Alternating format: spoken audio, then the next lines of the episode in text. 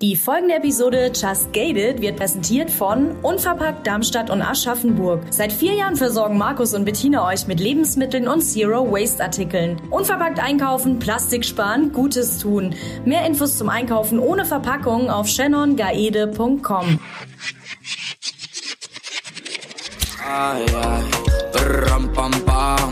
Just Gated. Der Podcast mit Shannon Gede. Rampa, así, así, así. Und somit ein herzliches Willkommen zu Just Gated diese Woche mit Sarah. Sarahs Lunge ist mitten in der Uni zusammengefallen. Das ist erstmal ein Schicksalsschlag, mit dem man nie gerechnet hatte. Bei ihr, sie war fit, sie war sportlich, sie war agil und dann sowas. Mit 22 Jahren, was komplett untypisch für diese Krankheit ist. Wie sie damit umgegangen ist, was ihr Auslandsjahr damit zu tun hat, wie sie ihren Bachelor trotzdem noch gemeistert hat und wer ihr durch diese Zeit geholfen hat, das erzählt sie euch gleich. In unserem Faktencheck haben wir natürlich alles zusammengefasst, was ihr zum Pneu wissen müsst und wie ihre Krankheit behandelt werden werden kann. Die nachfolgende Sendung befasst sich bewusst mit gesellschaftlich kritischen und emotionalen Themen. Die persönlichen Erfahrungen und Meinungen sind nicht zu verallgemeinern.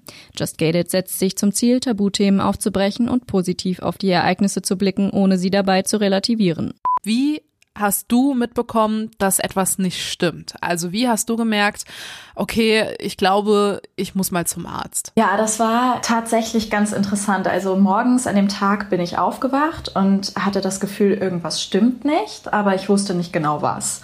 Und ähm, bin dann auch ganz normal in die Uni gegangen, hatte da ein Treffen mit meiner Gruppe und habe da dann langsam gemerkt, okay, äh, irgendwie fühle ich mich immer schlechter und kann jetzt auch teilweise meinen Kopf gar nicht mehr so richtig äh, zur Seite drehen und ähm, wollte dann aber, äh, ja, man will es nicht wahrhaben, dass irgendwas nicht stimmt.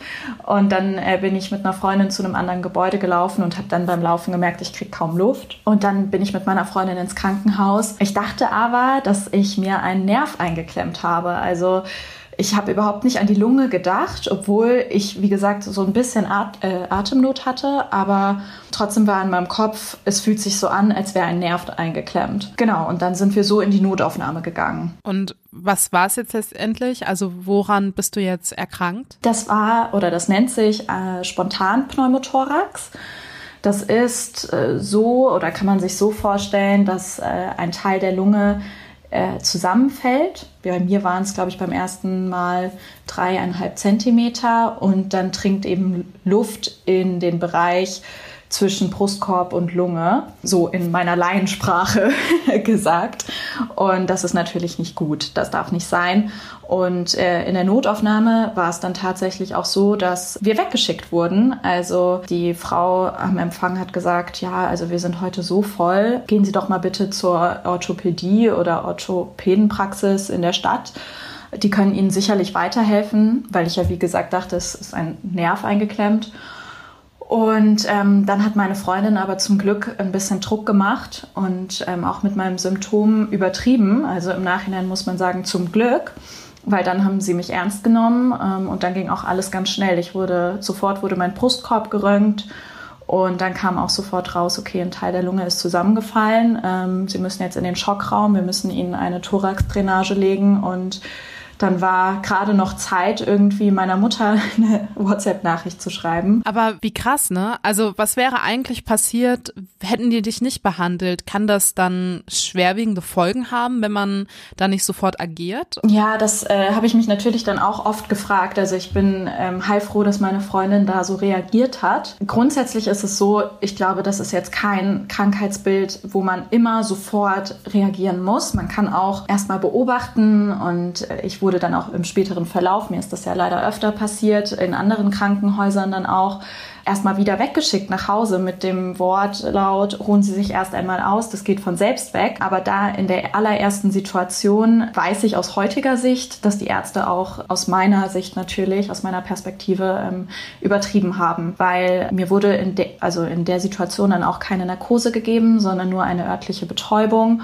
Und das war dann doch auch ein sehr traumatisches Erlebnis, weil es unheimlich schmerzhaft war. Beschreib vielleicht mal kurz. Was wird denn da genau gemacht und warum war es so schmerzhaft? Ja, also das ist so, dass ungefähr auf Brusthöhe seitlich an den Rippen, da wird ein Schnitt gemacht und da muss die Thorax-Drainage gelegt werden. Also das ist ein Schlauch, der äh, in den Brustkorb eingeführt wird über die Rippen und äh, da die Luft absaugt sozusagen, die da nicht hingehört, um so die Lunge wieder aufzublasen, aufzublähen.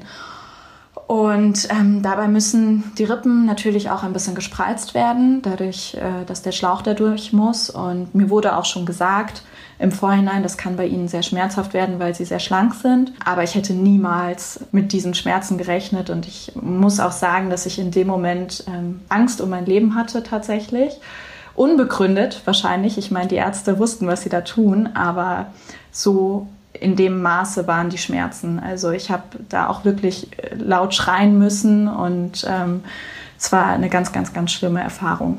Warst du da komplett allein oder war deine Freundin mit noch dabei? Weil es war ja total, du konntest ja gar keine Familie dabei haben, so schnell ging das. Warst du da nur mit den Ärzten? Da war ich nur mit äh, dem Arzt und einer Krankenschwester, die mir die Hand gehalten hat, zum Glück. Ähm, meine Freundin durfte nicht mit dabei sein in dem Schockraum. Also ich glaube auch zum Glück, weil ähm, das wäre für sie sonst auch dramatisch gewesen. Also sowas will man, glaube ich, auch gar nicht miterleben. Bin auch heilfroh, dass die ähm, Krankenschwester dabei war und mir so die Hand gehalten hat, weil ähm, das war mein, mein einziger Blick ging in ihre Richtung. Ähm, ja. Wie hast du später von dieser Situation und auch von deinem Trauma, was du davongetragen hast, deinen Eltern erzählt? Ja, der Eingriff war, wie gesagt, äh, sehr intensiv und dann bin ich auch erstmal auf mein Zimmer gekommen. Wie gesagt, hatte ich ganz kurz vor dem Eingriff meine Mutter kontaktiert und sie wusste Bescheid, dass, dass ich im Krankenhaus bin, dass mir eine Drainage gelegt wird. Allerdings ähm, hatte sie an eine Lymphdrainage gedacht. Das ist eine Behandlung, die es bei Physiotherapien gibt. Ähm, also sie hat gar nicht äh, den Ernst der Lage, ähm, glaube ich, in dem Moment verstanden. Und dann habe ich äh, ja mein Handy äh, bekommen, als ich auf dem Zimmer war und habe äh, sie dann angerufen. Und ich habe auch sofort, also natürlich auch weinen müssen und gesagt, ihr müsst bitte sofort herkommen. Ähm, das war damals eine fünfstündige Autofahrt für meine Eltern zu dem Ort, wo ich studiert habe. Und äh, das haben sie dann am nächsten Tag auch äh, direkt gemacht. Also hast du eine ganze Nacht alleine im Krankenhaus dann auch verbracht? Ja, ja. Das war, äh, die erste Nacht war auch die schlimmste und auch in den darauffolgenden Malen immer wieder die schlimmste, weil da die Schmerzen einfach noch so heftig sind und man so betäubt ist, zwar auch durch die Schmerzmittel, aber ja, da, da ist einfach so viel los. Der Kreislauf ist äh, noch gar nicht richtig ähm, da, man kann kaum aufstehen. Ähm, ich habe dann bei dem allerersten Krankenhausaufenthalt auch viel gekrampft. Also das kann man sich ungefähr so vorstellen, dass ich dann auf einmal das Gefühl hatte, ich kann nicht atmen, weil der Schlauch liegt ja in der Lunge auch. Und ich hatte dann ähm, ja immer wieder das Gefühl, ich kriege keine Luft, aber du kannst ja auch nicht die Luft anhalten, weil du brauchst ja Luft zum Atmen. Äh, ja, das war nicht so schön, die, diese Zeit dann direkt da. Pneumothorax. Der Begriff setzt sich aus den altgriechischen Wörtern Pneu für Luft und Thorax für Brustkorb zusammen. Ein Pneumothorax beschreibt also das pathologische Ansammeln von Luft im Brustkorb oder etwas genauer zwischen dem inneren und dem äußeren Lungenfell. Dieser Zwischenraum wird auch Pleuraraum genannt und ist normalerweise durch einen dünnen Flüssigkeitsfilm getrennt, in dem sich normalerweise keine Luft befinden sollte. Wenn es zu einem Pneumothorax kommt, führt dies dazu, dass die Lungenflügel in sich zusammensinken. Das wird auch Kollaps genannt. Die häufigsten Symptome eines Pneumothorax sind entstechender Schmerz im Brustkorb, der parallel zur Atmung zu und abnimmt. Zudem klagen die PatientInnen häufig über Luftnot. Die Art und Intensität der Symptome hängt auch damit zusammen, welche Pneumothoraxart vorliegt. Es werden mehrere Formen unterschieden. Wir möchten euch zunächst einen Überblick über drei dieser Typen geben. Die häufigste Form ist der Spontanpneumothorax. Dieser kann entstehen, wenn beispielsweise ein Lungenbläschen platzt und so ein kleines Loch im Lungenfell entsteht. Ein Spontanpneumothorax kann sowohl bei Personen ohne Vorerkrankungen auftreten, als auch Personen mit Vorerkrankungen. Im letzteren Fall spricht man von einem symptomatischen Pneumothorax. Dann gibt es noch den traumatischen Pneumothorax. Dieser entsteht bei scharfem oder stumpfem Gewalteinfluss, zum Beispiel bei einem Unfall. Bei dem Spannungspneumothorax handelt es sich um eine sehr spezielle Form, die lebensbedrohlich werden kann. Hierbei dringt beim Einatmen Luft in den Pleuraraum, also diesem Zwischenraum zwischen innerem und äußerem Lungenfell. Durch eine Art Ventilmechanismus kann die Luft jedoch nicht entweichen. Das führt dazu, dass der Pleuraraum langsam aufgeblasen wird. Diese Form des Pneumothorax ist zum Glück jedoch relativ selten. Ich meine, du hast ja überhaupt nicht damit gerechnet. Du warst ja einen Abend vorher kerngesund äh, und wie ich dich zum Beispiel auch kennengelernt habe, ich meine, wir beide, wir kennen uns äh, durch die Arbeit, ähm, lebensfroh und immer agil und hier und da und überall gewesen gefühlt. Wie war der Fall für dich, auf einmal zu reagieren oder zu realisieren, dass du da gerade im Krankenhaus liegst und das alles gerade vorbei ist? Ja, du hast das eigentlich ganz gut auf den Punkt gebracht, weil ähm das ist äh, so dieser Knackpunkt. Realisieren, ähm, was da passiert ist, das habe ich erst nach, der, ja, nach ein paar Wochen oder Monaten im Laufe der Zeit können. Also in dem Moment, in dem du da im Krankenhaus bist und aufwachst und merkst, okay, was ist da eigentlich alles passiert gerade? Das ist eine Krankheit, eine Diagnose, die von der habe ich noch nie vorher gehört. Das heißt, damit muss man sich auch erstmal auseinandersetzen und auch ein bisschen einlesen. Was ist das? Wie oft kommt das vor? Warum ich? Ähm, ja, ich ähm, kann nur sagen, dass das sehr lange gedauert hat, ähm, bis man das tatsächlich auch verarbeitet hat. Und ich glaube, das ist auch ein Prozess, der bis heute noch andauert teilweise. Also, dass ich so offen über diesen ersten Eingriff reden kann, ist auch noch nicht lange her. Also ich habe da am Anfang immer wieder sofort weinen müssen, wenn ich drüber gesprochen habe. Und diese Veränderung, die damit einhergeht, äh, die du auch angesprochen hast, also ich schaue mir manchmal Bilder vor der Zeit an und kann mich kaum noch mit der Person identifizieren. Ähm, das ist ein ganz merkwürdiges Gefühl, weil ich weiß, ich bin die Person ja auch noch und an meinen Werten und Einstellungen und so hat sich nicht viel verändert, aber ich bin einfach ruhiger geworden und bedachter wahrscheinlich auch, was meine Gesundheit angeht. Ich glaube, was man dann auch verarbeiten muss, was wichtig ist, dass diese Unbeschwertheit, mit der man vorher durchs Leben gegangen ist, dass die von heute auf morgen weg ist. Hast du manchmal Flashbacks zu dieser ersten Nacht auch? Ja, also hatte ich öfter, momentan gar nicht mehr so oft. Ähm, das ist dann oft nachts passiert. Also, dass ich mal davon geträumt habe oder nachts aufgewacht bin mit dem Gefühl, oh Gott, ich kann nicht atmen ähm, und dann ganz panisch war. Äh, das ist öfter passiert, ja. Weil du die ganze Zeit auch von früher und heute sprichst, ähm, zur zeitlichen Einordnung, äh, wie lange ist das erste Mal her? Also das war im April 2018, genau. Und seitdem ist es wie oft passiert? So sechsmal. also, ähm, aber immer mit unterschiedlichen ähm, Geschichten dahinter tatsächlich. Ähm, das war ja auch ein Grund, warum ich dachte, ich möchte auch davon erzählen weil als es das zweite Mal passiert ist, äh, das war dann im Sommer, im Juli 2018, bin ich wieder in das gleiche Krankenhaus gegangen und wurde ganz anders behandelt. Also ich wurde wieder geröntgt und äh, mir wurde gesagt, ach, ähm, das ist so minimal, gehen Sie mal bitte nach Hause und ähm, ruhen Sie sich aus. Und wenn es schlimmer wird, kommen Sie halt wieder. Und da habe ich das erste Mal gemerkt, okay, das ist doch merkwürdig. Also vor, vor zwei, drei Monaten, als mir das hier passiert ist, da war gefühlt keine Zeit, um, um mir eine Narkose zu geben, keine Zeit, eine Nacht drüber zu schlafen oder zu warten.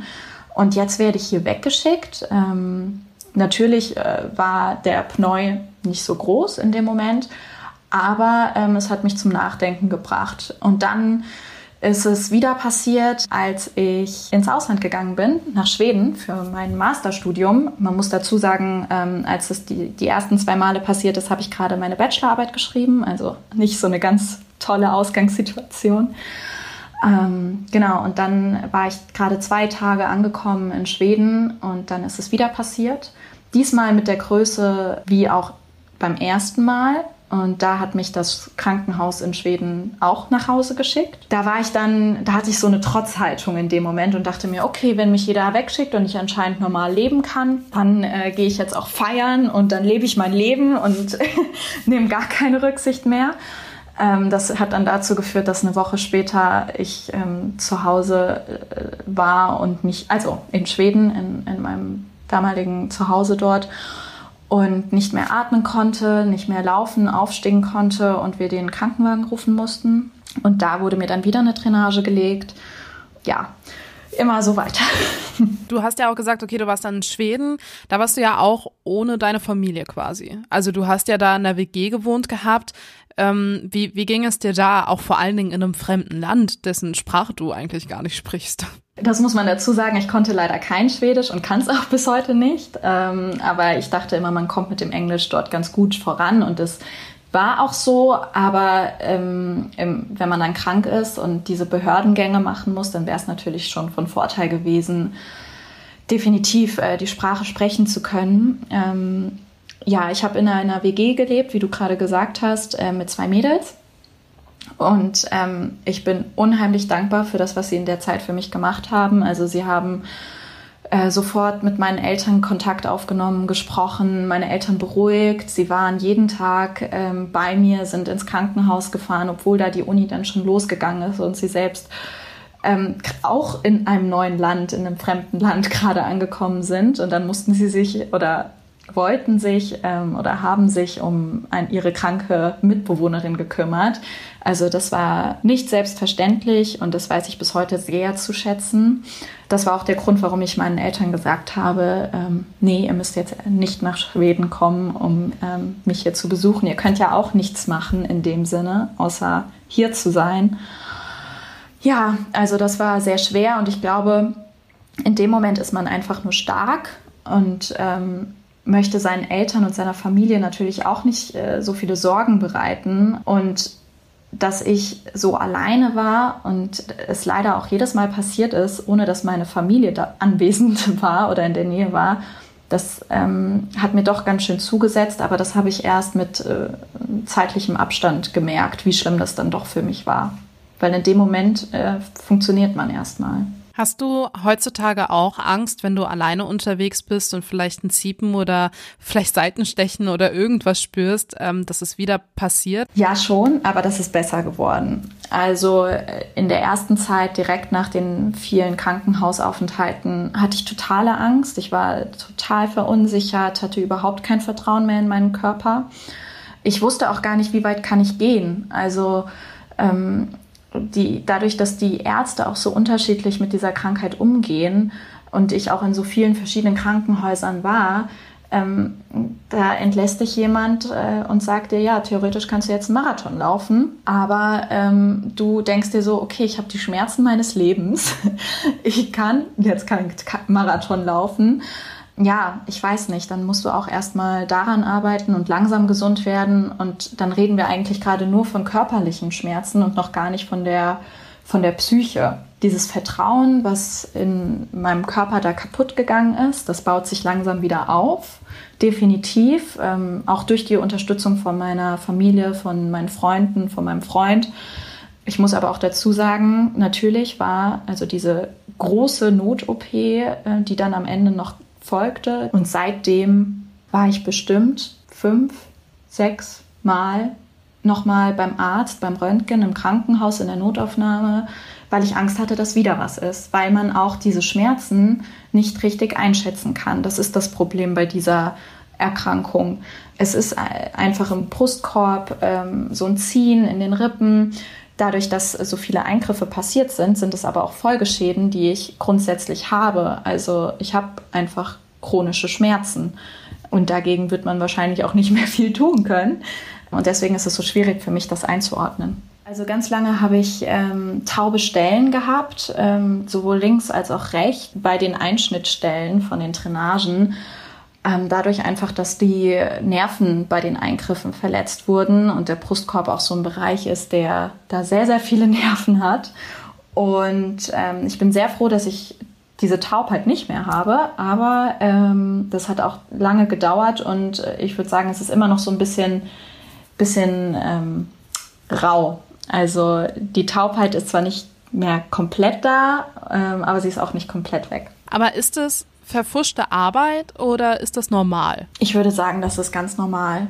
Also weil da so viele Nerven aufeinandertreffen, die Ärzte können gar nicht da reingehen, ohne ähm, die Nerven zu verletzen. Ich glaube, das ist gar nicht möglich. Ich kann nur sagen, die Schmerzen, die ich spüre, sind öfter mal ein Ziehen, ein Drücken. Ich kann äh, mich dann, ähm, es sind auch oft Rückenschmerzen ähm, tatsächlich. Also deswegen habe ich ja damals auch gedacht, das ist ein Nerv eingeklemmt weil es sich äh, bei mir immer mit Rückenschmerzen geäußert hat, was eben jetzt auch diese Folgeschäden sind. Und manchmal habe ich das Gefühl, ich kann einfach nicht richtig atmen. Also das ist beim Einatmen, beim Ausatmen sehr, sehr schwer auch zu beschreiben. Aber was mir sehr hilft, vielleicht auch noch, um das zu sagen, ist Atemtherapie. Also ich gehe einmal die Woche regelmäßig zur Physiotherapie, Atemtherapie und ähm, da trainieren wir sowas, da lockert sie meine Muskulatur, meine Physiotherapeutin. Und ähm, da habe ich auch eine ganz tolle Praxis gefunden, äh, die mir da sehr, sehr weiterhilft. Und ich merke das auch tatsächlich, wenn ich ein, zwei Wochen mal nicht da bin, weil ich im Urlaub bin oder sie im Urlaub sind oder so, dann ja, kommen die Schmerzen vermehrt zurück. Zurückgekommen bist du ja auch aus Schweden nach Deutschland, um da wieder den Bogen quasi zu schlagen. Da bist du ja auch alleine erstmal gereist, ne? Ja, ähm, das war dann so, dass ich ähm, nach diesem Krankenhausaufenthalt in Schweden war ich erstmal wieder am Gesundwerden, bin voll eingestiegen in die Uni, ähm, hatte da auch total viel Spaß und habe dann ein paar Wochen später oder zwei Monate später ungefähr ähm, wieder einen Pneu gehabt und da war dann klar, weil ich mich natürlich auch in der Zeit sehr viel eingelesen habe in das Thema, es gibt eine OP, mit der man ähm, die Chance, dass das oder die Möglichkeit, dass das nochmal passiert, so zu 98 Prozent oder so verringern kann. Und ich habe mit den Ärzten in Schweden darüber gesprochen und die wollten diese OP nicht machen. Sie haben gesagt, das ist äh, eigentlich nicht nötig. Dann hatte ich eben wieder diesen Pneu, äh, bin wieder ins Krankenhaus und dann haben sie gesagt, okay, jetzt wäre die OP wirklich nötig. Ähm, aber sie können auch verstehen, wenn ich das in Deutschland machen lassen möchte, weil es ein größerer Eingriff ist. Und dann habe ich überlegt, und, oder nicht lange überlegt tatsächlich, und ähm, mich dazu entschieden, meine Koffer zu packen und nach Deutschland zu reisen mit dem Zug, weil fliegen darf man ähm, in der Situation nicht und bin dann 20 Stunden zurück nach Deutschland gefahren mit diesem Pneu und den Schmerzen und ähm, ja, habe dann ähm, ja, mich noch nie so sehr gefreut, meine Familie zu sehen. Und wir dachten, wir können jetzt langsam diesen Eingriff planen. Aber das war dann nicht so, weil meine Beschwerden äh, sich wieder so verschlimmert haben, dass ich kaum laufen konnte und weil ich keine Luft bekommen habe. Und man muss sich das so vorstellen, es fühlt sich so an, als würden Steine in der Brust sein, die einen so runterziehen. Ähm, so war es bei mir zumindest immer. Und dann wurde ich notoperiert. Und was wurde da genau gemacht? Das nennt sich Pleurodese und Pleurektomie und eine Lungenspitzenteilresektion. Ich hoffe, ich habe das jetzt alles richtig ausgesprochen. Aber du darfst es uns gerne sehr unmedizinisch erklären. genau. Ähm, ja, da wird erstmal äh, das Rippenfell abgezogen. Das war auf der linken Seite bei mir.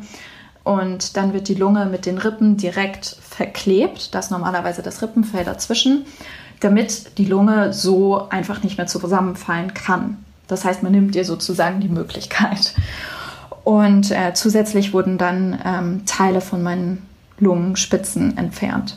Warum müssen diese Teile entfernt werden? Ich glaube, äh, das lag daran, dass man gesehen hat, hier ist Gewebe, was vielleicht potenziell doch nochmal ähm, mhm. einen Pneumothorax auslösen könnte. Aber genau weiß ich das leider nicht. Mhm, okay. Aber du hast es nur auf einer Seite. Also, oder hast du es auf beiden machen lassen? Ich habe diese größere OP nur auf der linken Seite, weil rechts ist es mir, hatte ich nur einmal den Pneu, das aller, allererste Mal. Und ansonsten war das immer links.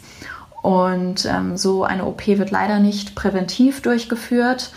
Leider ist natürlich, äh, kommt auf die Betrachtungsweise an. Also ich würde mich definitiv sicherer fühlen, wären beide Seiten so operiert. Für mich bleibt immer noch dieser Rest Gedanke oder diese Chance, da ist noch mal was, die fällt noch mal zusammen. Auch weil ich das Vertrauen so ein bisschen in die Ärzte verloren habe. Mir hat immer jeder Arzt, äh, egal in welchem Krankenhaus, äh, gesagt, das äh, ist so unwahrscheinlich, dass das noch mal passiert.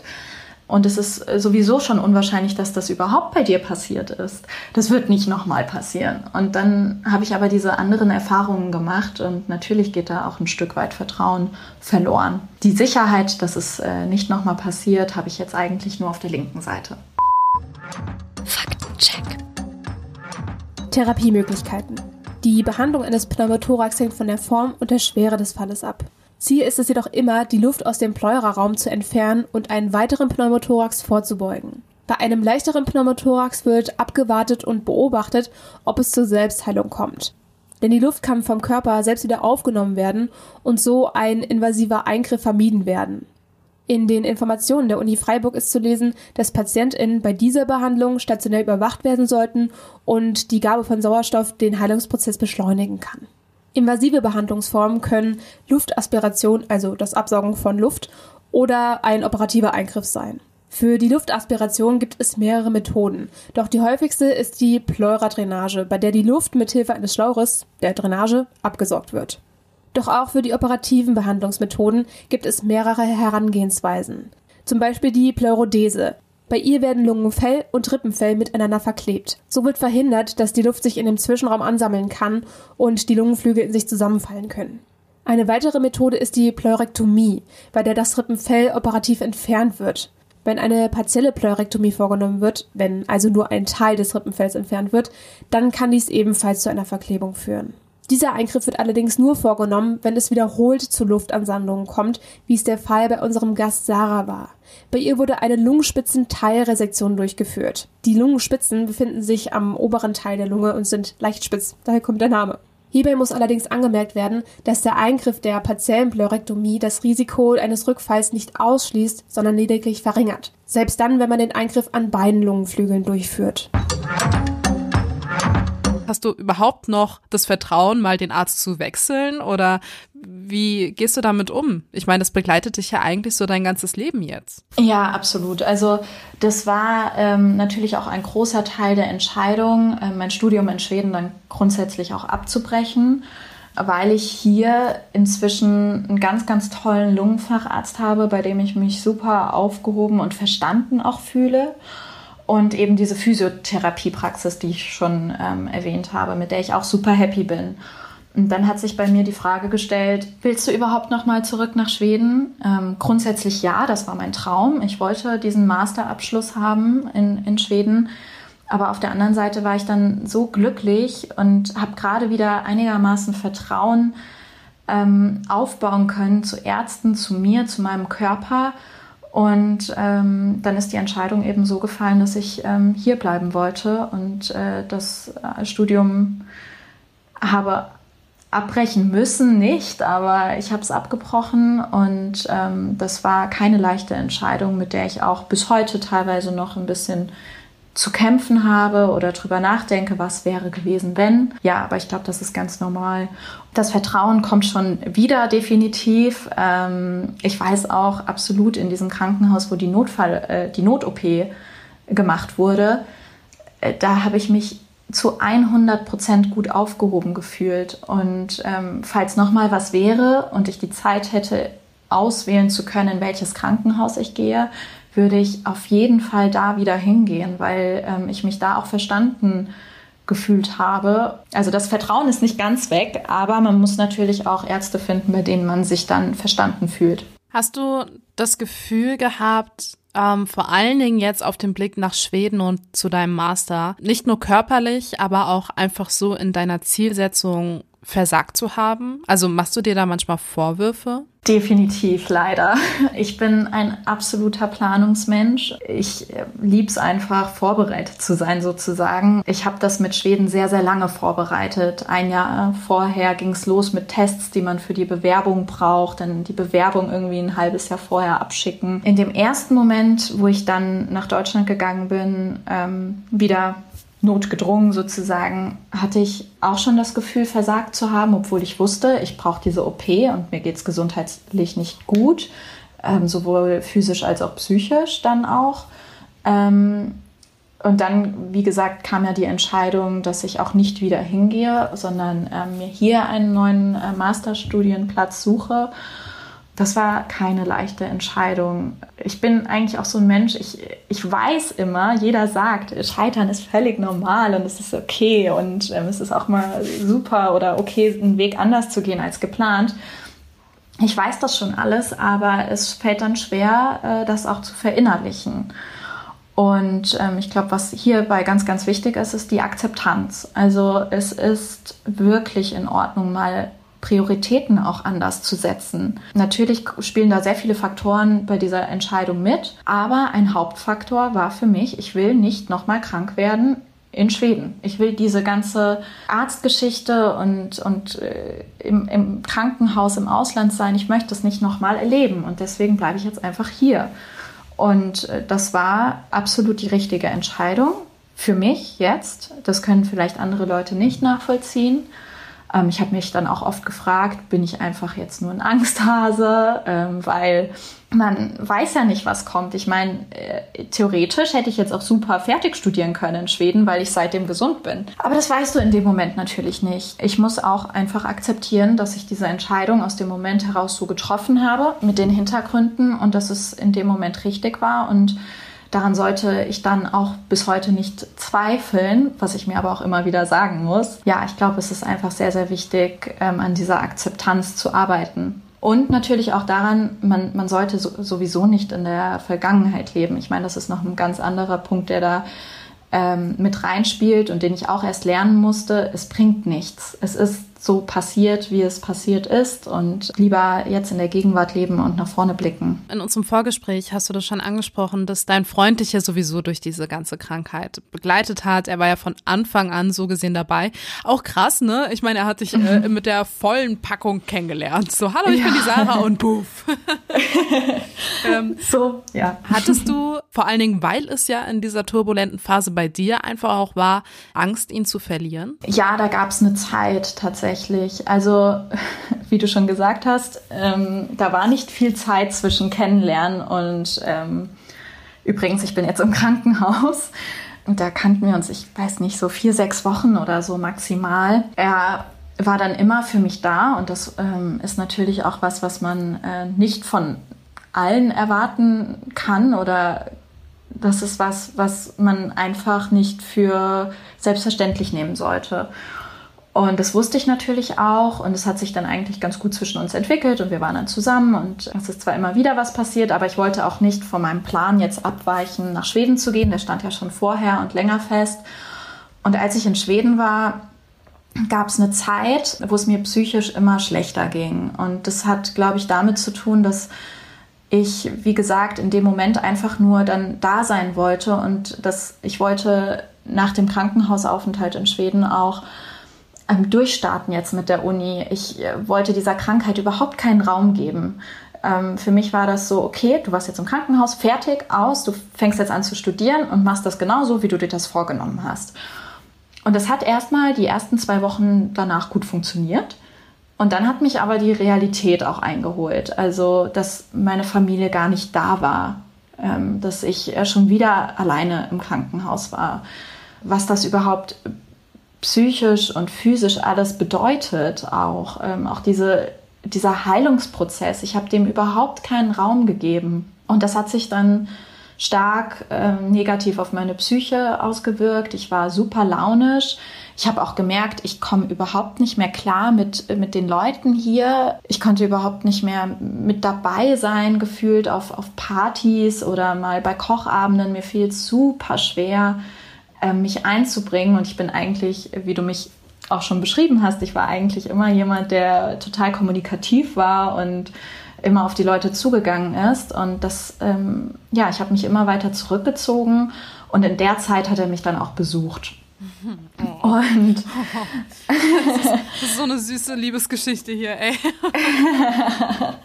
ja, ähm, und da hatte ich aber auch ähm, tatsächlich Angst, dass er ähm, das nicht mehr mit mir mitmacht, weil ich einfach so gemein auch teilweise zu ihm war, was ähm, mir natürlich total leid tut und ähm, es ist keine Ausrede zu sagen, mir ging es einfach nicht gut, mir ging es psychisch nicht gut. Und ich konnte das damals auch gar nicht einordnen. Also jetzt mit dem Abstand kann ich sagen, es war einfach die Psyche.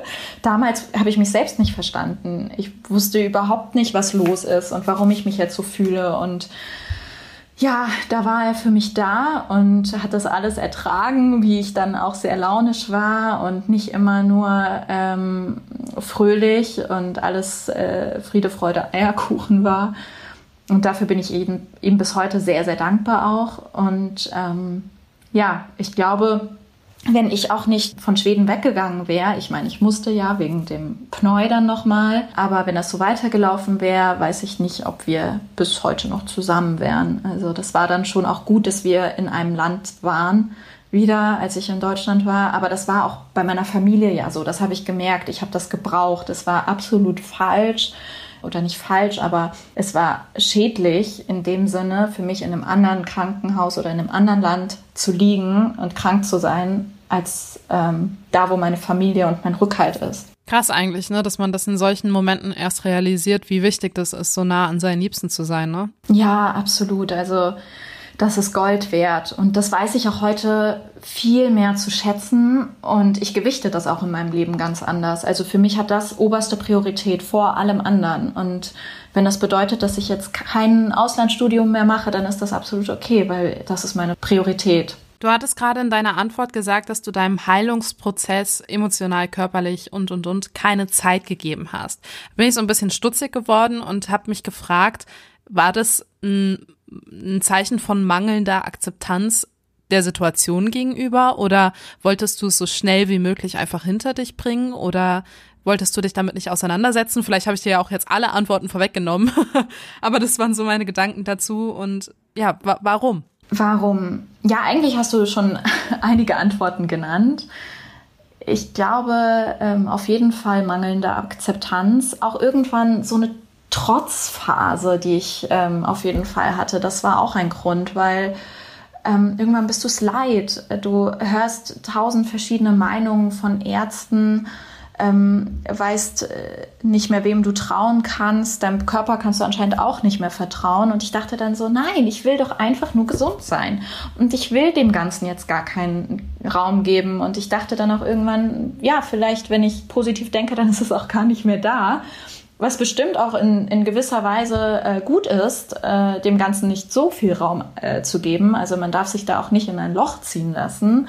Ähm, so eine Phase hatte ich auch, wo mir aber mein, äh, mein Freundes-, Familienkreis dann auch gesagt hat, so geht das nicht, Sarah. Also ich glaube, es ist ähm, von allem etwas gewesen, aber auf jeden Fall diese, diese Verzweiflung auch am meisten. Hast du mit deinen Eltern auch einmal darüber gesprochen, jetzt nicht über deinen körperlichen Zustand, ähm, ja, dass es dir besser geht und dass du mittlerweile auch mit den Therapien eigentlich gut leben kannst. Ähm, hast du mit ihnen über diese emotionale Sache auch mal gesprochen? Also seitens von dir, wie du dich gefühlt hast, aber auch wie deine Eltern sich gefühlt haben?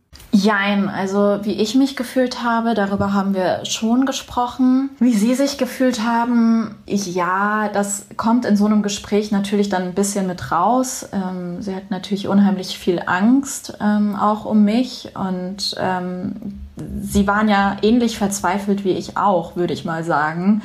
Weil du möchtest eigentlich eine klare Antwort haben. Warum mein Kind? Was ist der Grund? Was äh, gibt es für Therapiemöglichkeiten? Ist sie jetzt wieder gesund? Passiert das nochmal? Das sind ja alles Fragen, die nicht nur ich mir stelle, sondern sie sich auch gestellt haben. Und ja, äh, da haben sie natürlich auch diese Verzweiflung äh, miterlebt und äh, fühlen können. Ähm, sie wollen nur das Beste für ihr Kind, aber merken, irgendwie sagt jeder Arzt was anderes. Aber genauer, wie, wie schlimm es in dieser Situation für sie war, psychisch auch, ähm, ich glaube, das Gespräch haben wir gar nicht geführt. Vielleicht ist es aber auch mal ähm, schön, nochmal von dir zu hören. Ich meine, es ist in jeder Antwort ein bisschen durchgeklungen, ähm, vor allen Dingen, wenn du über den Prozess heutzutage sprichst. Was aber für dich so das Positive tatsächlich aus der Erkrankung ist. Also wie würdest du dich vielleicht auch ähm, im Vergleich zu damals beschreiben und was hat dir die Erkrankung gebracht? Das Positive, was ich daraus ähm, gezogen habe und jetzt auch mit viel Abstand sagen kann, ist auf jeden Fall, dass ich mein Leben ganz anders wertschätze, dass ich auch weiß, ähm, okay, theoretisch ist jede Sekunde wertvoll. Ähm, das ist natürlich auch bei, bei ganz anderen Sachen auch so. Also jeder hat sein Päckchen zu tragen und ähm, meine Erkrankung war jetzt mit Sicherheit nicht das äh, Schlimmste, was es auf der Welt gibt, das weiß ich auch, aber es war natürlich ein einschneidendes Erlebnis, was ähm, mir das gezeigt hat, dass das Leben einfach ja nicht immer unbeschwert ist und ich es deswegen ganz anders jetzt sehe und wertschätzen kann. Dann bin ich, glaube ich, noch enger ähm, geworden mit meiner Familie, also diese Beziehung zu ihnen, zu meiner engsten Familie, meinen Eltern, meiner Schwester, meinen Freunden auch, mein, meinem Freund natürlich auch. Das sind alles so Sachen, das schweißt natürlich ganz anders zusammen, auch wenn ich überlege, dass mein Freund und ich uns am Anfang kaum kannten und dann ist das passiert. Ähm, ich glaube, einen besseren Start in dem Sinne hätte es gar nicht geben können, weil da war gar nicht viel ähm, drumherum von wegen, ja, ach, ich weiß nicht und äh, probieren wir es oder probieren wir es nicht, sondern das war dann halt, äh, wir wussten, wir müssen keine Spielchen spielen und das war auch mal eine schöne Erfahrung in dem Sinne. Und ja, ich glaube, das sind äh, die, die wichtigsten Sachen und äh, was wie ich mich verändert habe. Wie gesagt, ich glaube, das habe ich vorhin schon auch äh, erwähnt. Ich glaube, ich bin definitiv ruhiger geworden. Ich mache ähm, viel mehr Sport. Ich bin eigentlich ein Sportmuffel und mir macht es auch nicht so viel Spaß. Aber ich weiß, dass es mir gut tut. Und äh, das ist eigentlich eine ganz gute Motivation. Also ich merke definitiv den Unterschied, ob ich Sport mache oder nicht. Äh, das äußert sich in entweder ich mache keinen Sport und dann habe ich mehr Schmerzen oder ich mache Sport und dann habe ich äh, weniger Schmerzen. Ja gut, ich glaube, die Wahl ist da eigentlich relativ schnell getroffen. Ne? ja, genau. Ich glaube, dieses Vertrauen in den Körper kommt jetzt auch wieder. Das ist vielleicht auch äh, eine interessante Erfahrung gewesen, um zu merken, okay, Gesundheit ist, kann ich einfach nicht für selbstverständlich äh, nehmen. Und die Akzeptanz, die ich auch schon angesprochen habe, das zu lernen, ähm, hat mich natürlich auch viel reifer werden lassen. Also dieser Umgang auch mal äh, damit äh, zu scheitern und Wege anders zu gehen, Prioritäten ähm, anders zu setzen. Ähm, das ist natürlich auch was, was, worüber ich eigentlich jetzt dankbar bin, dass ich das in meinen frühen Jahren sozusagen äh, schon gelernt habe. Von heute auf morgen erwachsen geworden, obwohl man auf dem Papier schon erwachsen war. Aber das ist tatsächlich, glaube ich, nochmal eine ganz andere Erfahrung. Neben deinem Freund und deiner Familie, die ja in der Zeit für dich immer da waren, hast du ja aber auch noch eine Facebook-Gruppe tatsächlich gefunden, richtig? Genau, ja. Ähm, das war auch tatsächlich schon bei meinem ersten Krankenhausaufenthalt. Da ähm, wo man sowieso so viele Fragen im Kopf hat, habe ich natürlich ganz viel gegoogelt und äh, gesucht und ähm, die Gruppe dann in, auf Facebook gefunden. Und äh, die hilft mir tatsächlich bis heute auch noch sehr. Also damals ähm, konnte ich mich vorstellen, habe gesagt, das und das ist mir passiert, wem geht es ähnlich, habt ihr auch Erfahrungen, habt ihr Tipps? Ähm, und dieser Austausch hilft enorm bis heute, wie gesagt, noch, weil man einfach weiß, man ist nicht alleine, man kann sich mit jemandem austauschen, der ähnliche Erfahrungen gemacht hat, der dieses, diese gleichen Fragezeichen auch im Kopf hat. Und ähm, da gibt es Personen, äh, die haben wesentlich schlimmere Schicksale tatsächlich auch ähm, noch und äh, denen ist das noch öfter passiert oder ähm, ja, man kann sich einfach auf einer ganz anderen Ebene austauschen. Man kann anderen auch Mut dann zusprechen. Also da freue ich mich auch immer, wenn man irgendwie was Nettes auch noch sagen kann oder in den Momenten, in denen ich im Krankenhaus war, haben sie einfach sofort alle gute Besserung geschrieben. Und das ist einfach was total Banales, aber in dem Moment tut es einfach unheimlich gut. Das war unsere Folge mit der lieben Sarah. Wenn ihr noch Fragen haben solltet, zögert nicht, uns diese über die Woche verteilt unter unsere Postings zu setzen. Wir beantworten diese natürlich gerne. Nächste Woche erreicht uns Luisa. Luisa wollte ein Kind haben, aber kein Partner. Wie sie das geschafft hat und ob sie Kontakt zu dem Vater ihres Kindes hat, das erfahren wir nächste Woche hier bei Just Gated. Lust auf mehr Infos zum Podcast? Alles zum heutigen Gesprächspartner findest du auf shannongaede.com und für dein tägliches Update klick dich jetzt bei Just Gated Official auf Instagram rein.